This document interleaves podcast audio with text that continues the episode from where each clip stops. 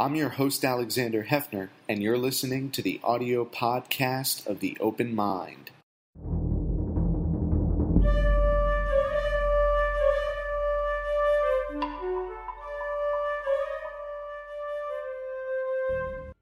I'm Alexander Heffner, your host on The Open Mind.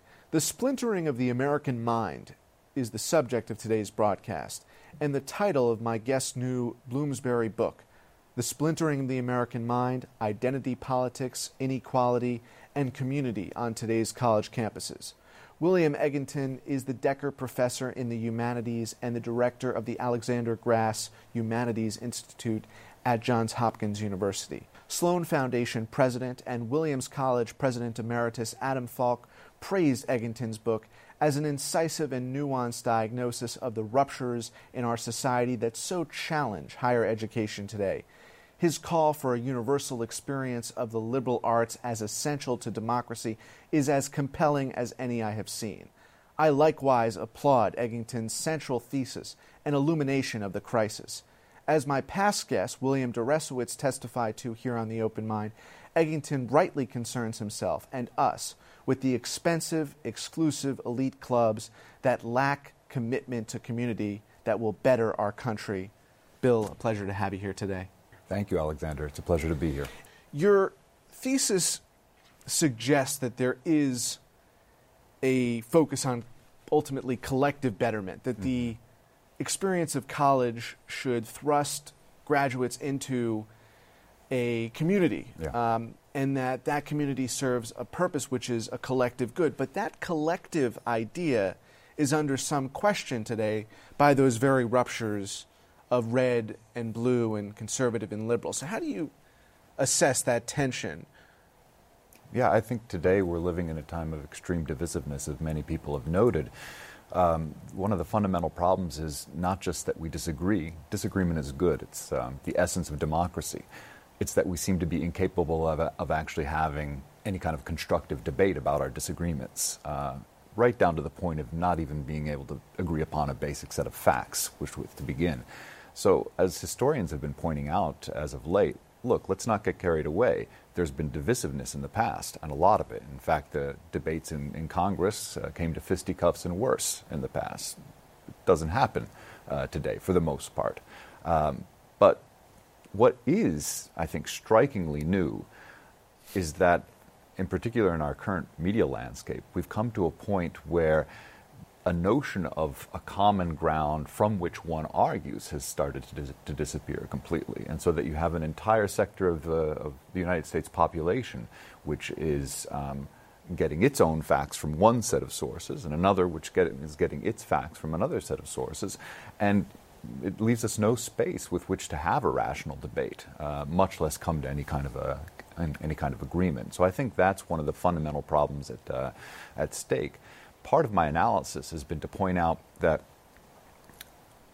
a liberal arts education, in, in many ways, was thought of as the sine qua non of a citizenry that could precisely have those kind of debates, but that instead of helping prepare our students to do that, uh, a, we're not really teaching them about um, uh, civil conflict uh, at all. We're, we're, we're, giving them tools for analysis, but only to some students, and, and, and not really uh, teaching them that it's a, um, a virtue to uh, stand up and have a civil debate about topics that are dear to your heart and important.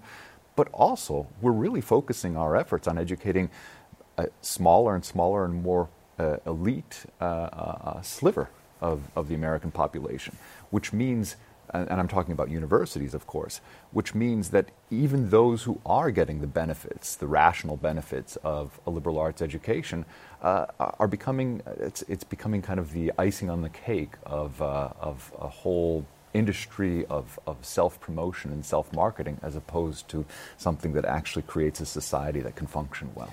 You write here colleges aren't the cause of our current crisis in civility. But they sure aren't helping either. At a time when, as a recent Pew survey established, Americans are more divided politically than they've ever been before, the last thing our colleges should be promoting is a blind culture wherein professors jealously guard the borders of their ever shrinking fields of expertise. Um, so you're pointing to the fact that public universities uh, are not serving the common good uh, and the students of their states. The University of Michigan is one that you one of the point to. examples that I give, yeah. Describe that example and if or how it's emblematic of a trend. Well, so as, as your public, I'm sure, is aware, uh, a state university like the University of Michigan is extremely attractive for students, for high quality uh, uh, students with, uh, uh, and wealthy students, not only around the country but around the world.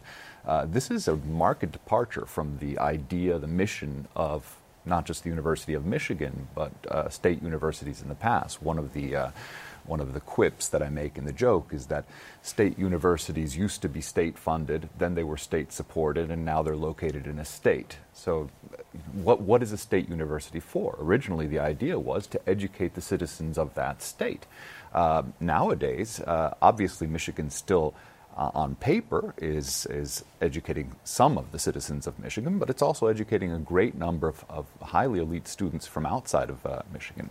Um, a, a, good friend of my son uh, who, uh, who grew up, went, uh, studied music with him, played soccer with him, was an excellent science student. Sure enough, he's uh, now a sophomore at the University of Michigan and getting an excellent education. Uh, and I'm not saying that state universities shouldn't also be open to people from the outside, but essentially what's happening is that state universities have become more and more like slightly discounted uh, elite private schools, the best state universities. And that slight discount is largely only for the people in their own state, and that's the only difference. You get maybe half off on your tuition if you're in, the, in, in state. Uh, where are the institutions that are in fact intended doing what state education is intending to do, namely educate at a high level the citizens of those states. Largely, this has uh, has devolved from the top institutions in those uh, states to uh, uh lower levels along the uh, uh, along the hierarchy, and and down to community colleges, which are in fact of the maybe a third of the population that eventually gets some kind of a college degree. Uh, almost half of them are doing their work at community colleges. When did liberal democracy and liberal education become just liberal? Um,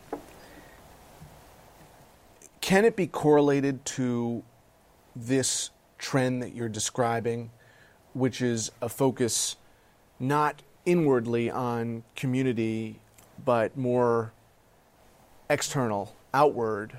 The interesting thing is that this equation has taken place over time since the middle of the 20th century, with intensifying during the 1960s or 70s. And the standard narrative is that this, the standard narrative going back to books written in the 1980s and afterwards about the radicaliz- radicalization of education, the faculty is moving to the left.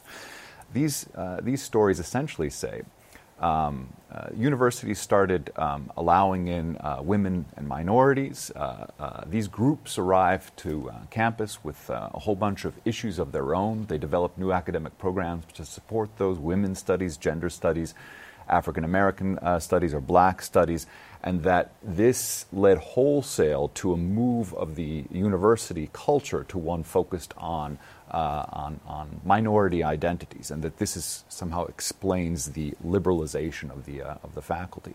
Um, what I acknowledge is that uh, indeed canons were disrupted, uh, uh, of, uh, in particular in the, the, liberal arts, in, in English, in literature.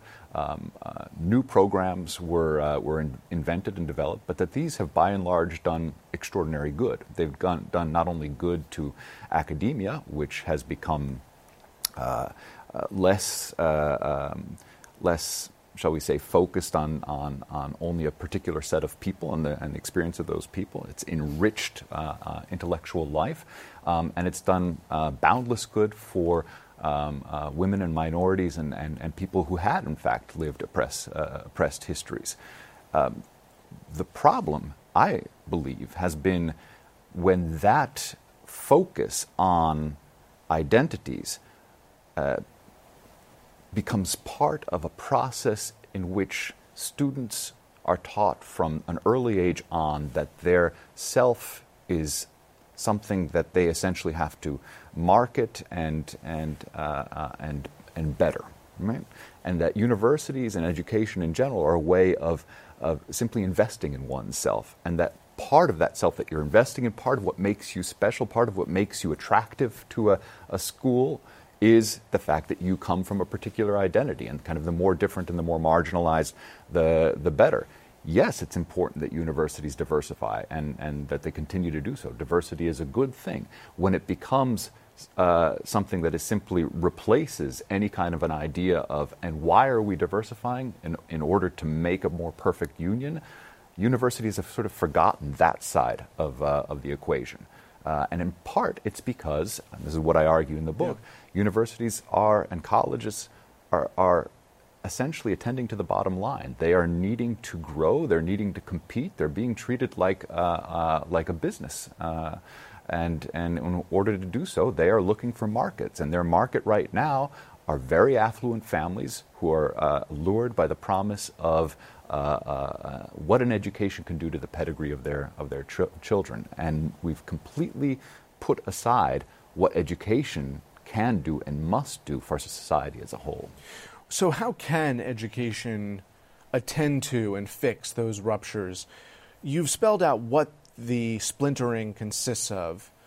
Now, how about prescriptions mm-hmm. for that splintering? The first thing we need to remember is that colleges are part of the problem, but not the entire problem. Uh, education itself is part of the problem, but not the entire problem. But I think education and our education system as a whole is an enormous part of the problem and can do a great deal to fix the problem.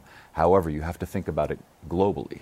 Uh, education doesn't begin when uh, kids are 18. In fact, the sifting that leads to who's going to get into what college and who's even an option for those colleges begins decades before. It begins um, with the, the wealth and possibilities of the family. It begins with what zip code you were born in and, uh, and, and grow up in. Uh, so we need um, uh, brand, we need new experiments of the kind that many cities are, are engaging in, in rethinking entirely how do you educate the citizenry of your, uh, of, of, your city, of your community. Um, how do you make sure, most importantly, that what neighborhood you grow up with does not determine uh, what your educational possibilities and ultimately your life possibilities are going to be? There are folks in the university um, or students of elite parents mm-hmm. who would dispute that idea mm-hmm. that we ought to be resolving the splintering or the closed mindedness by giving folks opportunity mm-hmm. who haven't had opportunity according to their zip code. Mm-hmm. And so to me, the splintering resembles a um, m- more of a clear divisibility, mm-hmm. a clear dividing line of what what the common good means. I think I think you're probably right that there are those who might um, uh, say it's not our job, um, that this is this is what an education is for, that it's a meritocracy, and I've earned my way to this uh, to this position. But I don't think um, the majority, even of, of, of, those in that particular class that benefits most from these educations, would in fact say that. I think um, Richard Reeves, an economist who wrote an excellent book that I'm sure you know well about, um, about opportunity hoarding, has pointed out is that the vast majority of us who are benefiting from this system, in fact, uh, have very good intents, and we, we don't believe that we're part of the problem. We're just failing to see that by living in certain zip codes, that by supporting certain uh, uh, uh economic policies, um, by uh, engaging in NIMBYism, um, uh, the, and by uh, uh, wholeheartedly buying into a system whereby all of our uh, uh, income or a huge portion of our of our um, discretionary income of a certain class is going to educating our kids, we are thereby uh, exacerbating um, uh, not only uh, divisiveness in this country, but inequality wholesale. And I think that this is a very powerful argument and, and one that those in the upper quintile, uh, socioeconomic quintile in the United States, need to pay attention to. So, continuing with what you were describing, what can the liberal arts do differently than they're doing today to engender that climate? It's not even so much that the liberal arts, say a liberal arts education at a fine university, needs to do something better. It, the idea that that, that I would advance is that some of those skills, uh, uh, uh, qualities of education, um, the, the very format of what happens in a liberal arts classroom uh, needs to be something that's not just uh, uh, a gift to the wealthiest members of our society. Um, Danielle Allen has uh, pointed out in a series of lectures that she's, uh, she's collected in a, in, a, in a, wonderful volume called Education and Equality.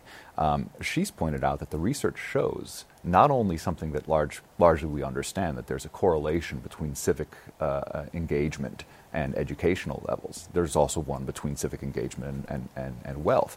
There's a very high correlation between civic engagement and what kind of education you get. In other words, the more humanities courses you've taken uh, in higher education, the more likely you are to be an engaged citizen of your country.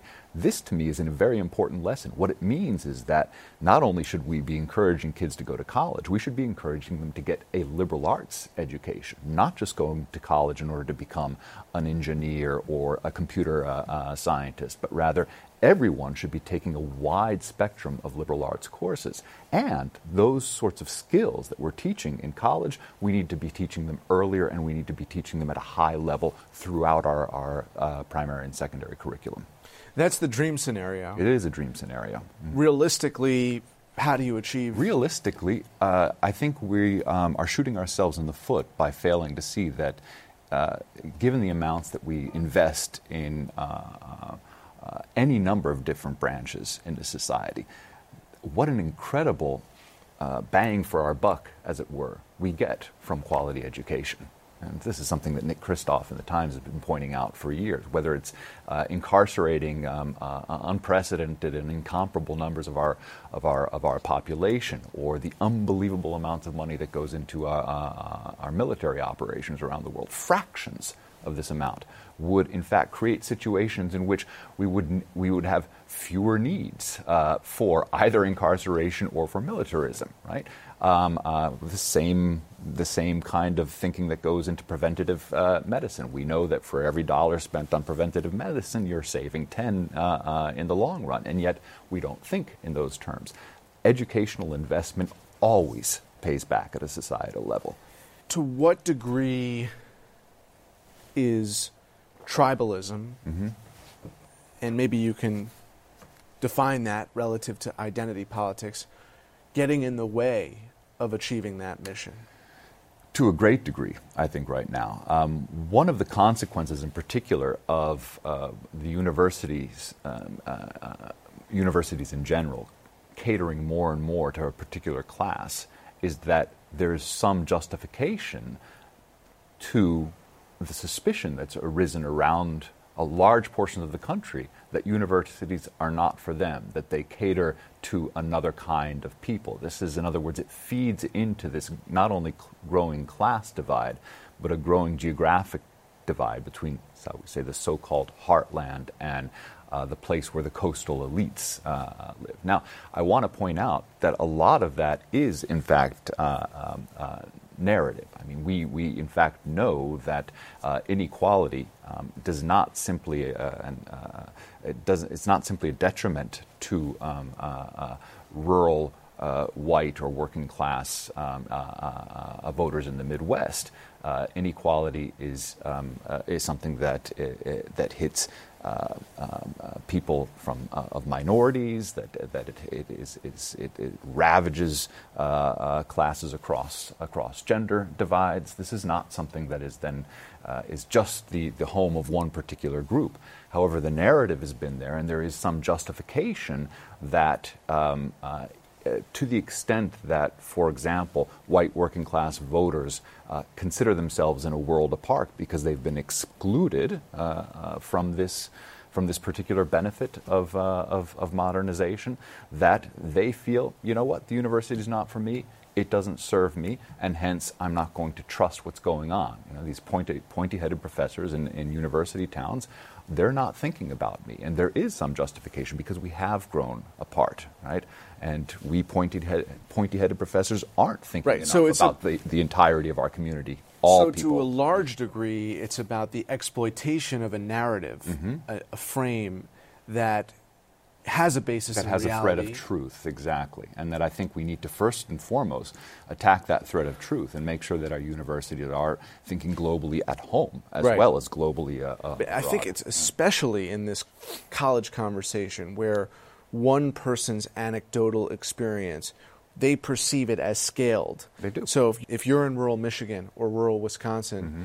and you're thinking about the purpose of the university as disconnected, utterly disconnected from Right. your livelihood, and if you're extrapolating your experience to the communities around you in rural communities, suburban communities, then that that's where we land. But um, to that point, you know, tribalism has become more understood pejoratively, or at least the demagoguery around tribes and identity politics is really, if you were to ask most most Americans, I think have a negative connotation of the fringes of fascism or anti-fascism. Um, what is the difference fundamentally in your mind between uh, tribal identities and identity politics, and, and where do we go from here? I think the issue is that we need to be focusing on history. We need to understand how uh, identity politics always develops out of a particular history. The minute that we get to the point, and I think in large part we have, of an unreflective identity politics where you simply say, um, I am a member of this group and this defines who I am in my essence, as you were just pointing out, uh, well, this is this is an argumentative strategy that can be adopted by, by uh, whoever you are for wh- whatever purposes you are. Everyone can have his or her moment in the sun, and we can say, well, I'm an identity too, and not only that, I'm, a, I'm an oppressed my, uh, identity. Uh, uh, we get to the point where uh, we have um, uh, ideological minorities, they claim, uh, that, that, that no, no, I'm, I'm also being oppressed on campus because I'm a white male and I happen to vote Republican, for example. Uh, this, I think, is a weakness that's built into the whole discourse of identity politics at this point. Um, uh, rather than talking about um, uh, diversity, many scholars today are saying, you know, let's talk about a history of racism. Hmm? Uh, let's talk about um, adopting policies that recognize that uh, uh, racism has a history that's extremely important to where we've gotten at this point, and that seek actively to promote communities that are aware of this and, and, and working to undo it. We're running out of time, Bill, Yes, of but course. the, the last question is the current administration's view, which is that we ought to abolish all affirmative action. It's represented in a case that's likely on its way to the Supreme Court, which could be an outright reversal of the University of Michigan cases. Um, um, it's interesting. We started at Michigan. We're ending at Right. Michigan. Um, where does does um, the defense of socioeconomic Mm-hmm. Affirmative action come into place? Which I think it's it's absolutely essential to everything that we're doing, and there at least there's a there's there's a bright point on the horizon. And in fact, um, uh, top universities are, are more now than ever before using their endowments to uh, uh, to try to diversify socioeconomically as well their uh, their populations. Um, Princeton has now, for the first time, admitted more than 20% of its class as uh, uh, coming from families that rely on Pell Grants, that would rely on Pell Grants. Uh, um, uh, Harvard and Stanford uh, announced several years ago that essentially, if you uh, had need, you weren't going to have to pay tuition. Uh, more and more universities are dedicating their their ample resources to doing that. My point, my warning here is that's a drop in the bucket, right? The, uh, that a few top universities are letting in people um, of, of, uh, who have socio- socioeconomic need is great. It's a great thing. Right. But still, 60% of those students are coming from the very top slice of the. Uh, And that's to highlight that yeah. Freudian slip or near mm-hmm. Freudian slip, which is that they're not getting Pell Grants. They they would qualify would for qualify Pell for Grants, and then this yeah. comes back to the first years of the Obama administration, exactly right. which was the failure to enact sweeping reform, and for the Department of Education to offer Pell Grants Exactly. to the vast majority of students across universities. That's right. That's the sort of proposal that we need to be pursuing. And, and, and then I and I just come back quickly in, in our last seconds to the idea that the red represented here, okay, they've opposed that kind of intervention in what they envision as a um, meritocracy, um, what they perceive as um, the free markets at work, both in um, the way our system of admissions and capitalism, and in fact, there's not just crony capitalism, there's also crony admissions, and there has been for decades. Right. So, you know, I just come back to this this question of the fact that in these splinters, the red here, the, the self-defined conservatives of this age, they don't want to fund the Department of Education. Right, right. They don't want to fund Pell Grants. Uh, they don't want to specifically reach out to um, underserved communities, whether that's in South Bend, Indiana, or um, Salt Lake City, uh, Utah, wherever it is.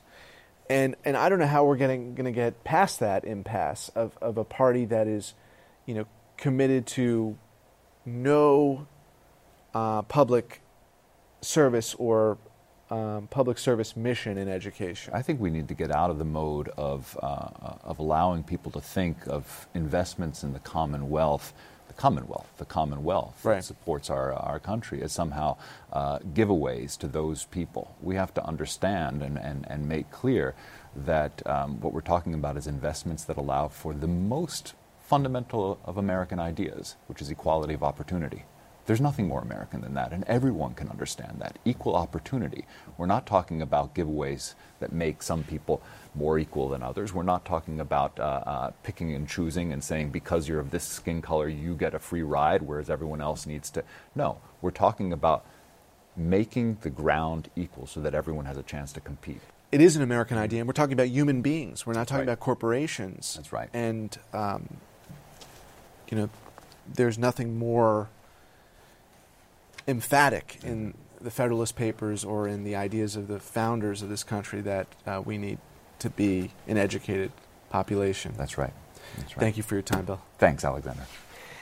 And thanks to you in the audience. I hope you join us again next time for a thoughtful excursion into the world of ideas. Until then, keep an open mind. Please visit the Open Mind website at 13.org slash open mind to view this program online or to access over 1,500 other interviews. And do check us out on Twitter and Facebook at Open Mind TV for updates on future programming.